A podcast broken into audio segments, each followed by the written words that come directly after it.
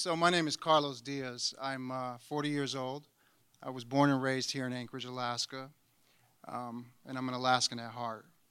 Um, but I've also went by a different name, and that name is 405114. That is the OPSIS number that was given to me by the Department of Corrections um, after receiving my first DUI conviction. And I say first because in the years to come I received two more, which is why I stand here as a felon tonight.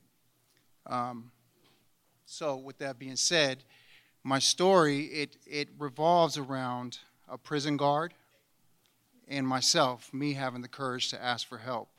And when I say it wasn't an easy thing to do, believe me, it was not an easy thing to do.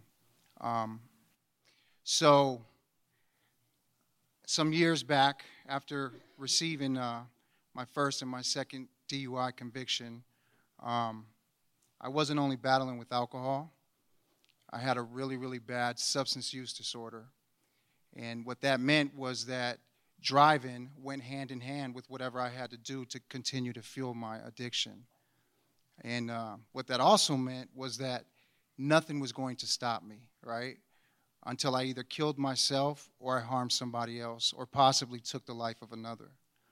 Um, but fortunately enough, that all came to a stop when my vehicle and I were both stopped by a gas station wall. Um, thank God nobody was hurt, right? And though I was, uh, I wasn't consciously responsive, I still managed to put the vehicle in park, and I, I went to sleep, right? I went to sleep like I was in my own house in my own bed, and until I was woken by six or seven different people. Funny story, they were all wearing the same type of clothing and badges, right? So. Yeah, I guess I guess they don't like it when you just park somewhere and sleep like that, especially on top of a ice machine. So, yeah, and and it's it feels good that I can look back on this now, right? But it's taken a lot of work. Um, so, anyways, due to my prior convictions, I was immediately remanded to the Anchorage jail, and I was also told that I would not be receiving bail, right? Which meant that they would dress me out in in their inmates' clothing and they would take me upstairs, and I would live with the rest of the inmates without any clue on what it would take for me to get home, right? So, again, things got really real. But prior to them taking me upstairs, they wanted me to sober up, so they put me in a, uh, a holding cell.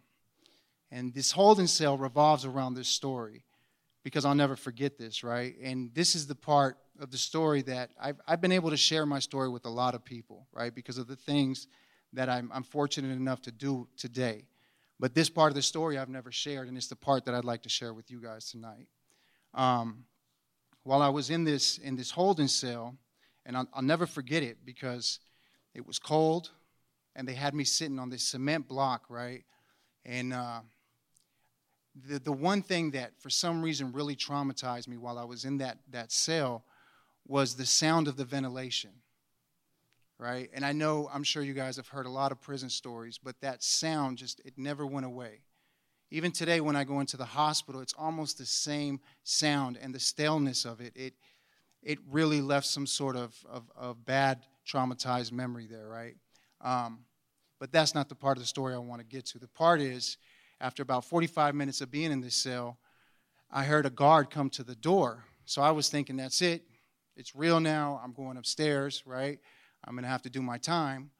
Well, to my surprise, this guard opened the door. He came in and he sat down next to me and he asked me, could he have a word with me?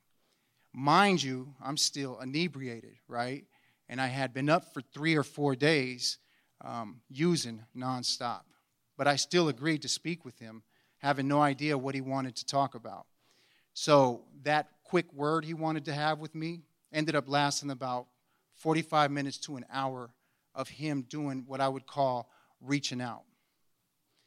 This guard took the time to explain to me that for people like myself, there was help out there. Help existed, right?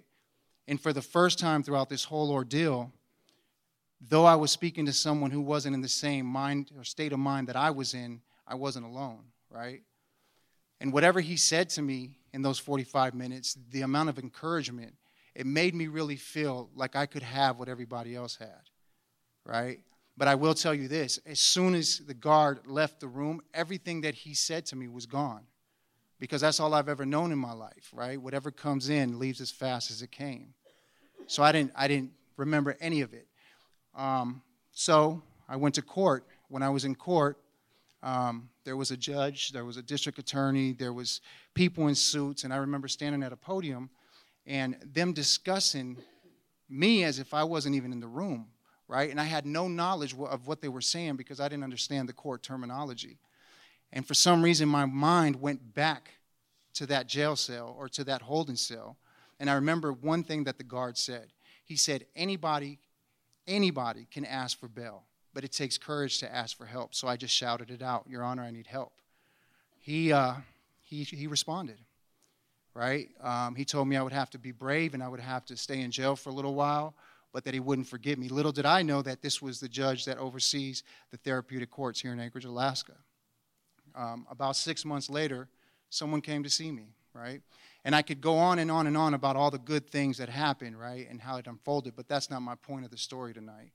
Um, my point of the story is today, at this microphone, while I'm in this moment, I'm able to say thank you, right? And I'm not saying thank you to the guard because there's only one other person that knew about this, and that was my counselor. And my counselor had me reach out to the prison to show this guard that his time wasn't wasted. When we reached out to the prison, they have no, no, he doesn't exist, basically. Right? I gave him his, them his name. I gave them the information. They knew when I was there, but they have no recollection of this guard. So we reached out to the other prisons in the state of Alaska, same thing. And I don't know, some people may think it was just because of the influence, right, that I was under at the time, but for me it was very real, right? And my point of this whole story and standing up here tonight is to explain that all it takes is a little bit of energy, right, to give back to somebody else, to take that time to find the value in somebody right? Without expecting anything in return, anything at all, right? And that's what makes this world a good place, right? The little bit that we can put in. Thank you guys for taking the time tonight and let me be up there.